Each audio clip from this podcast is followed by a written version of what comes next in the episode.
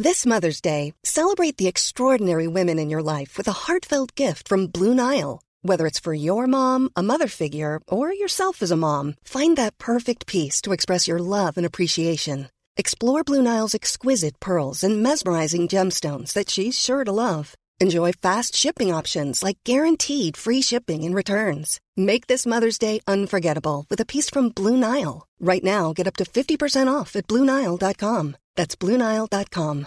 Hey, I'm Ryan Reynolds. At Mint Mobile, we like to do the opposite of what Big Wireless does. They charge you a lot, we charge you a little. So naturally, when they announced they'd be raising their prices due to inflation, we decided to deflate our prices due to not hating you. That's right. We're cutting the price of Mint Unlimited from $30 a month to just $15 a month. Give it a try at mintmobile.com slash switch. $45 upfront for three months plus taxes and fees. Promo rate for new customers for limited time. Unlimited more than 40 gigabytes per month. Slows. Full terms at mintmobile.com.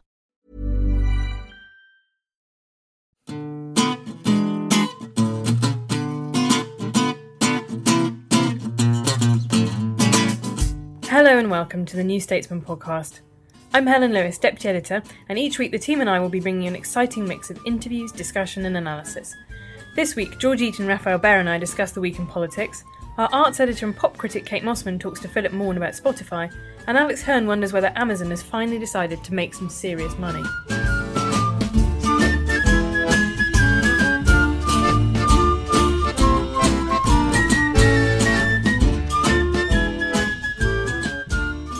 I'm joined by our political editor Rafael Behr and George Eaton, editor of The Staggers, to talk about the week in politics. George, first, big excitement, huge vindication of all the Tory austerity policies, GDP up at 0.6%, right? That's right. Uh, so the figure is probably it's high enough for the Tories to just about claim that a recovery is underway, and still low enough for Labour to say we should be doing better. Uh, the Tories are, are, jubilant because it is higher than the figure from the from the OBR, and I think there really was a fear that you know, is growth ever going to return, and that's you know, that's why our, our expectations have become so downgraded now that 0.6% is seen as cause for uh, celebration when the reality is we're still stuck in the slowest recovery for 100 years. And still how much lower than the pre yeah, crash so peak? The UK economy is still 3.3% smaller than it was before the crash. The US economy, um, you know, when the Obama administration maintained fiscal stimulus, didn't go down the path of austerity in the way Osborne did, is uh, 3% larger. Um, but don't expect to Yeah. hear those figures today. Um, Raf, that presents a big challenge for Ed Balls, doesn't it? Because he has sold himself a lot on the downgraded chancellor, on you know low growth. Where does he? How? What's his? How does he reshape that for it's bad but not as bad as we thought it would be? Yeah, I mean, this is a challenge, and, and people have been saying for a well for a while, a couple even back in 2010 on the Labour side. Well, at some stage, the economy is going to grow again. Economies don't just stop growing forever. You know, it's good. There is going to be growth, and it might not be great. But what do we do then? And has Labour presented itself as the party of sort of shroud, sort of um, You waving, know, shroud waving saying, again. I'm you never quite sure what that means. What does shroud waving I think you mean? take a shroud and you wave it. Okay, right. Um, and I, it, that means everything's terrible and we're all dying and it's sort of the end, end times. Um, and then how do you pivot and say, okay, so the economy is now growing, uh, bank all that you know stuff that we said about how awful they are, and here's a new reason why they're awful. Now, what the new reason is. Uh, is that it's the growth isn't going to be shared evenly. It won't feel to a lot of people like economic growth as we've known it in the past because wages um, won't rise, inflation is rising and will rise, and so the danger for the for the conservatives is that they turn around and say, "Aha! Look, growth, everything in the garden is rosy again." And people will say, "Well, no, everything in the garden is ready for you and your rich chums in the southeast of England, where all the seats are safe Tory seats, but actually out here in the rest of the country, this doesn't feel like growth at all." Um, and so they don't get any. The Tories don't get any political dividend from that. But uh, just to finish the point, uh, it's, I think it is a problem for Ed Balls because people have just got used to him saying one thing, and it, it's starting to. I imagine. I think that message is starting to bounce off people now, and he needs to find a new way. And Labour generally needs to find a new way of getting sort of heard on the economy. And George, we wrote uh, a leader this week that talked about this new mood of Tory triumphalism. I mean, how how broad is that? How across how many subjects? they're they're pleased that you know, the economy is at least growing again. Um, the crime is down, although I don't think the government can really take credit for that. But it's it's it's part of a long term trend. Uh, Abu Qatada's gone, and, and Cameron's trying to use him as a sort of bin Laden of his Obama style re election strategy. Uh, the benefit cap has been introduced. They think that they've taken ownership of, of that issue. Um, they're, for now, you know, by the Tory standards, relatively united on Europe because they've got behind this private members bill on, on an EU referendum. The split will come much later if and when that referendum actually happens. And then Labour has also been forced to concede, well, actually, we wouldn't just have to keep most of your cuts, but we'd have to make some of our own. Um, they are in a, in a in a much better position than they were a few months ago when you there was speculation about a, a, a, coup against Cameron, which I I, I never thought would, would, would come to anything, but it was it was telling how many people thought it could, which was a reflection of just how few Tories felt optimistic about uh, Cameron's leadership. Um, but actually, how much has changed in in reality? You know, much less. I still think it's very hard to see how the Conservatives um, can remain even the largest party after the next election, let alone win a majority, because you know, the UKIP factor is still going to be in play. Uh, it's hard to see how they're going to persuade the Lib Dem left. But we're seeing polls now, aren't we, with Labour leader only sort of three yeah. points, which is. Yeah, my reading of this is that I mean I think the the polls have essentially reverted to sort of where they were pretty much before the 2012 omni shambles budget. I think there was a period where um, the Tories really lost their footing. They started stumbling from one crisis to another. They, there was panic. You've got all these divisions opening up over Europe, and it really looked for a moment like the, the wheels were properly coming off the government. Um, now, during that period, we, a lot of us were saying, well, this is you know, Labour doing quite well here entirely because the government just keeps putting the ball in the back of their own net. And actually, Labour are barely even getting a touch of the ball, but it doesn't matter. Um, now, what seems to have happened in the last couple of months is the Tories have just organisationally in Westminster got their act together, got their message together. Uh, the Tory press ultimately will get behind the Tory administration if the alternative is the Ed Miliband um, government. Um, and so that situation has stabilised, and we're sort of back where we were, um, which is you have a core Labour vote boosted with a bunch of Lib Dem refugees, um, which is actually a relatively solid chunk of the electorate, and then you've got an almost pretty untouched Conservative heartland vote which isn't that different to the one that Michael Howard had in sort of 2005. And neither of those is enough to really win a majority, and we're stuck.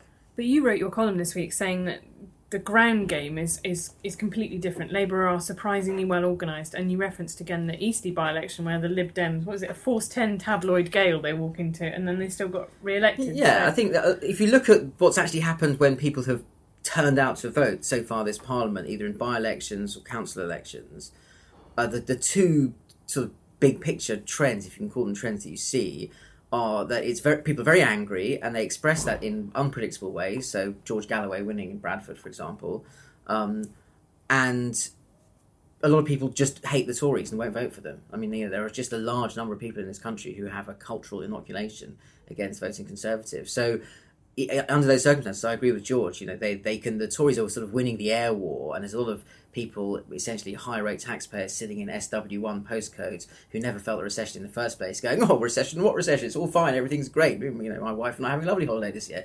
Um, and it's, it bears no relation to what's actually happening in the rest of the country.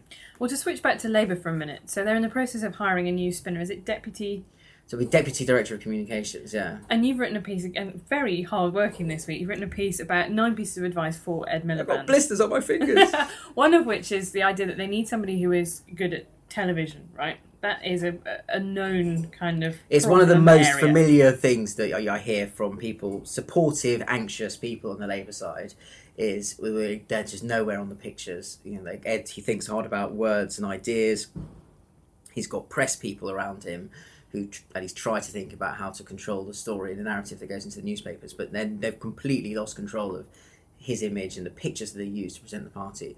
Um, and they need someone who won't be squeamish about marketing Ed as a as a brand, actually essentially rescuing what I think is a kind of a crisis in brand Ed in the country, um, and uh, will just be you know thinking in terms about what this looks like as well as what the words are. And I don't um, somebody who understands television basically, and, and it's not yet clear that this person that they're going to hire will is be meant to solve that. Certainly, will they solve it? I doubt it.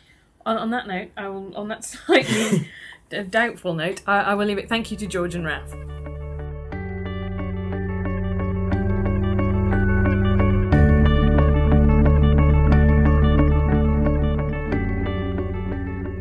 If you care about music, should you listen to Spotify? Last week, Thom Yorke declared new artists get paid F all with this model.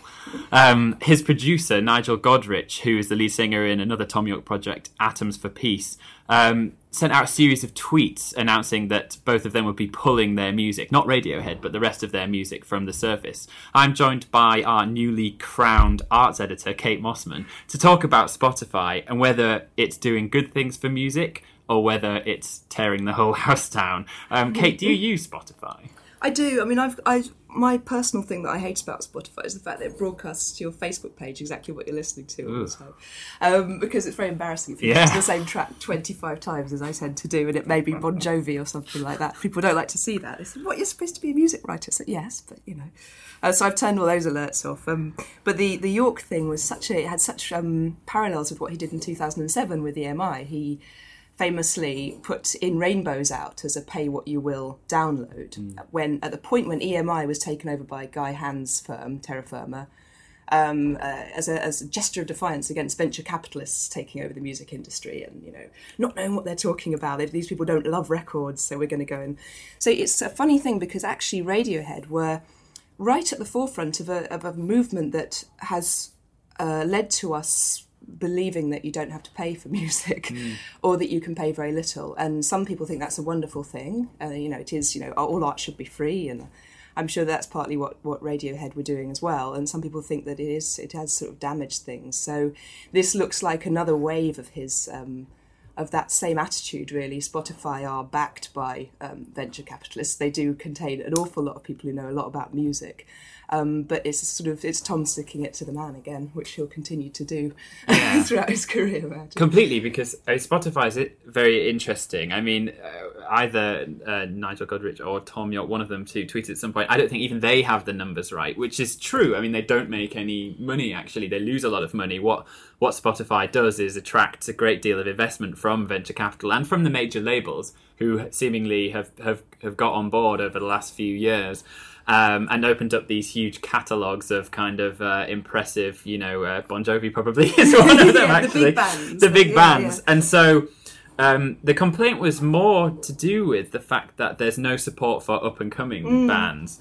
Um, you know, they, it's it's a sort of money for old rope situation Yeah. whereby, in fact, actually people like Pink Floyd are getting paid much greater rates per stream than any new any new label. Mm. So what how, what you know what do you think are the implications for um, uh, for you know getting established and getting paid as an up and coming musician? Yeah, I mean the figures of, of how much you earn for it, it's so complicated. It, it, and um, it's actually American figures tend to be leaked more, and there are estimates that per uh, is the, the reason it's complicated is that you've got the advertising version where you don't subscribe, and then you've got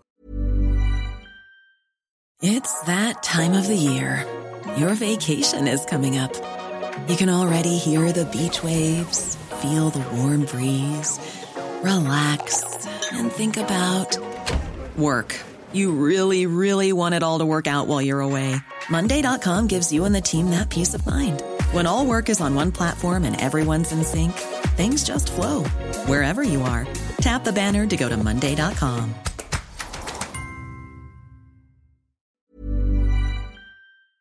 subscription version, and you get a different amount as an artist depending on um, tho- those two sort of streams of revenue, if you like.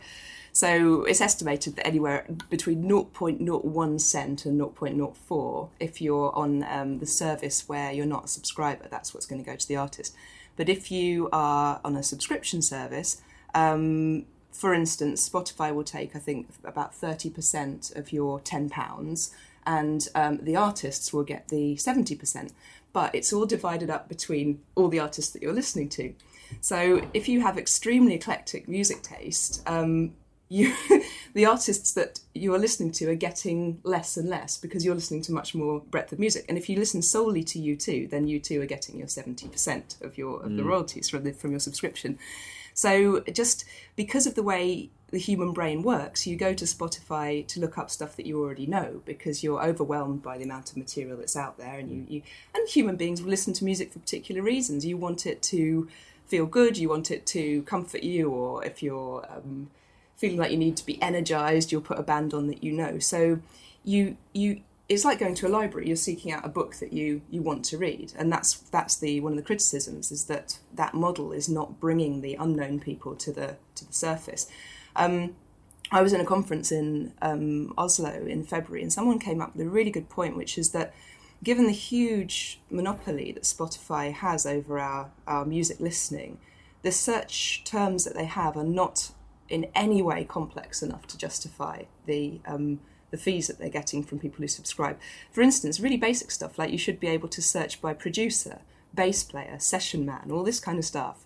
Um, and we've all had frustrating experiences with it because you you'll look for um, you know someone like say Bob Seger. I think I don't know, even know if he's on Spotify yet, but he certainly wasn't recently and you'll think, oh, I've got some Bob Seger songs, and then you realise it's all the Mormon Tabernacle Choir does Bob Seger, mm. or you know, tributes. Well, that's the rock. case with the Beatles, is it yes, not? Because yeah. the Beatles famously are not on Spotify, so when you think you're listening to the Beatles, chances are you listen to a karaoke backing track yeah. or something. Like and that. it seems like a really basic thing. It's you get the 50 versions of the same song title, and you have to go through and you see, oh, of course, this isn't the real thing. Neither is this one. This is dangerously similar, but actually, it's a tribute act. Um, so it's all that kind of those are the debates that are going, and it, it it's a bit like when um, so what Yorke's done is he's put um, Atoms for Peace with uh, Soundhalo, Hmm. but only a, it's a live um, service, so it's it's actually trying to trying to counter bad bootlegging and Yeah. YouTube and stuff. Um, so the music will go out, the live recordings will go out through Soundhalo, um, and I think as long as there is a decent amount of um, competition coming up to keep Spotify improving, it's all right. It's a bit like when you know Costa Coffee launched their massive attack on the world about three years ago, and as a result, Starbucks started putting an extra shot of coffee in their lattes because everyone knew that Starbucks coffee was really bad because it was too weak. Costa came along, they made them you know get their act together a little bit, and that's what it, it needs. Some other huge operators like that that can actually improve it just by competition, maybe. That's that's true enough. I mean, do you think that Spotify is a necessary evil, or it may be kind of the lesser of two evils when the opposite might be BitTorrent websites and you know Napster in the old sense, which was just Mm. downloading. certainly for people who uh, are nostalgic for the old model where you went out and bought a record with hard-earned cash it does it has always felt like the lesser of two evils it's appeased that sense of guilt that you're not uh, paying the artist as much as you used to and possibly that's one of the problems with it because you can that part of your brain you can cross that off they're getting some money and it's only when these this kind of study comes out that you realize how little they're getting Um, Yeah. and they're also somebody was saying this in the, the observer that they it's this strange tightness that is encouraging in people. Well, they've got my ten pounds, therefore I should have everything in the world mm. at my disposal. Yeah. And I think they they in in That Scandinavia. begrudging ten pounds, Yeah, which is like- ten pounds more than nothing. We are you know? so tight, and I think we're really tight as a nation because if the Scandinavian Spotify is anything to go by, they've they've got a, a very good subscription model, and they're they're, they're paying their artists a lot more um, because most people are subscribing over there. And I think in the UK, if I'm right about this, I don't know, but a lot of people don't subscribe, and it is suggesting that we as a nation genuinely don't believe in paying for music when other countries still do. It's an interesting dilemma. I subscribe at ten pounds a month actually Hmm. to Spotify, mostly because you know I listened to friends who talked about it and said, you know, it's wonderful. You've got all this kind of stuff. It's really great. Though, admittedly, none of them had found anything new on Spotify. They'd just been able to get the kind of sort of American indie rock music that they love on on Spotify. Um, however, about a week ago, I kind of realised that I hadn't been on it in a while, and you know, I thought I'm spending the same pounds. And I actually, what I think I'm going to do is I'm going to spend ten pounds a month on one CD, and I'm going to really listen to it and Yeah. enjoy it. And I think I would probably. You know, like having it, though everything at your fingertips doesn't always mean that you encounter everything or have any kind of understanding of it or enjoyment of it. Yeah. So I mean, I don't want to sound like a fogey. I mean, a personal anecdote that maybe uh, to cap this uh, conversation off. I uh, used to be in a band, um, and I got my uh, sort of royalty from Spotify the other day. I got sixty-four pence, um, which is What which period is was that for? The the entire history of Spotify? no, it was a quar- uh, quarter. So Right. a quarter of the year. Um, it was not. Yeah, it was among the lowest on the on the royalty statement. But uh, I should just add also that I got 0.02 pence from YouTube, so it could always be Yeah. worse. And it means that, I mean, it's fascinating who listened to it. It's lovely to think that there are people out there that you'll never know who found it, who wouldn't have found it another Yeah. way. Um, that it, I think that so most artists are generally quite happy that, that Spotify exists. I think it just needs to be constantly um, threatened by other things and i think that's probably why what he's done is quite useful even though it's i think it's a publicity stunt as well it's a perfect way of i mean in rainbows was that's a fantastic publicity stunt for in rainbows saying you know pay what you will download i mean that's the way that atoms of peace are going to get more famous isn't it Yeah, definitely. Okay, Spotify, we're watching you. Thanks very much, Kate.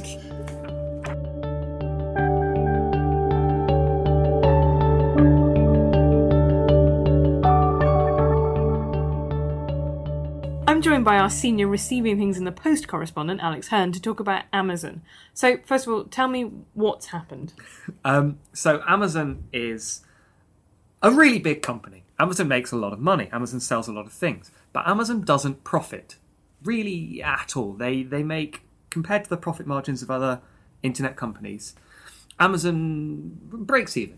You know, a billion here, a billion there, um, and everyone thinks this is because the company wants to become the biggest in the world and doesn't really care about making profit. It wants to be big, not profitable recently that looks like it started to change. Does it have shareholders? It has shareholders. How um, do they feel about that? Well, there's there's a wonderful line which uh, which Amazon's CEO quoted in a letter to the shareholders. Um, uh, an American journalist called Matt Yglesias described it as uh, a charitable institution for turning Wall Street's money into consumer surplus. Like it's just a big old machine for giving shareholders money to people in the form of money off CDs. Basically, everyone thinks that the shareholders secretly know that Amazon's plan is at some point to turn around and go, oh, look, we've destroyed all the competition and raised prices. But no one can actually say that because it's illegal. Which means, obviously, we don't think Amazon is doing that. no, no, No. very much not. but they are acting a bit like somebody who that might be the plan, although we know that's not the plan, right? Right, exactly. Um, now that you know they they have most of the book sales in the world, and they now own publishers as well, and they now sell groceries. Uh, they've raised the delivery prices again. So But only on some objects, only, right? only, only on very few. Uh, if you're if you're buying something worth ten pounds or less that's not a media item, you now have to pay a delivery charge on it. Uh, you didn't before, but it seems to indicate that they actually have started to care about their profit margin just a little bit, just on the very smallest things. But that's not the behaviour of the Amazon we've seen in the last five years. And there's anecdotal evidence because the company is cagey and it's hard to get uh, reliable data, but there's anecdotal evidence that they're slowly raising prices on small publishing houses, on academic textbooks, things where people actually don't have any other option anymore. But isn't this kind of the story of internet companies? I mean, the internet was supposed to be this amazing democratizing thing. People were going to be able to do, you know, and we to see that Mm-hmm. a lot talking about kind of things like Kickstarter. But actually, it's dominated by a, one big company in every arena, right? It's- so it's the- Google is the sir. I mean, Bing has got a tiny little, lead, and I know you try and use DuckDuckGo, but it ain't never going to catch on, Alex. Um, you know, Apple sells music. That's kind of what it does. Spotify streams music, and despite the best efforts of Louise Mensch, no one has yet come up with a, a, a- something that is an, a real alternative to Twitter. Yeah, the internet is the greatest machine for capitalism's tendency to centralize functions that we've ever seen. It lets you serve the entire world from California. And Amazon is in Seattle, but the point stands. It's getting very, very good at selling everyone everything.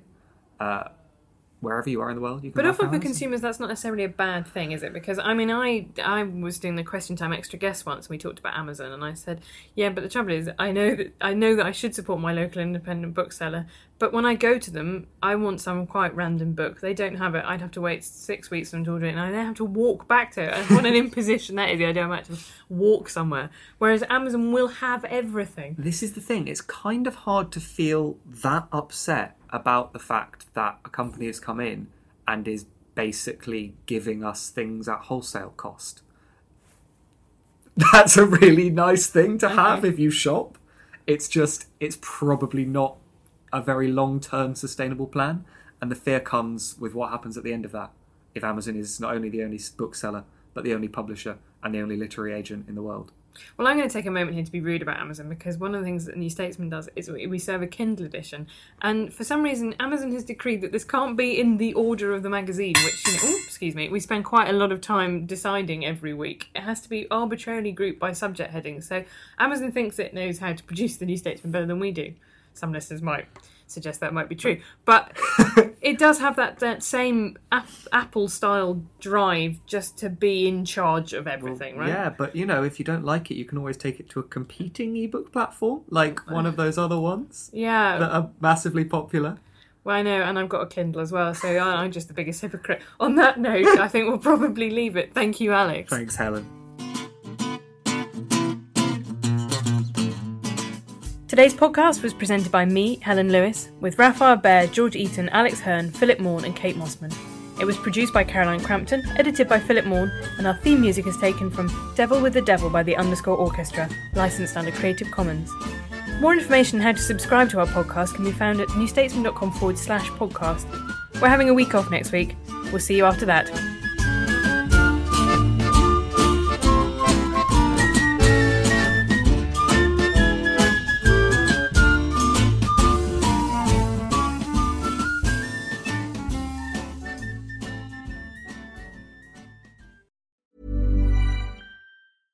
Small details are big surfaces. Tight corners are odd shapes.